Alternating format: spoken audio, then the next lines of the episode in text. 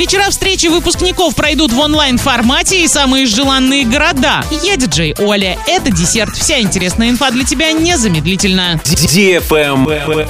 News. В этом году в школах Оренбургской области не будут проводить вечера встречи выпускников. Традиционные мероприятия проведут в онлайн-формате. Причина такого решения – сложная эпидемиологическая ситуация в регионе. Кстати, в прошлом году по той же причине вечера встреч проводили также в онлайн-режиме.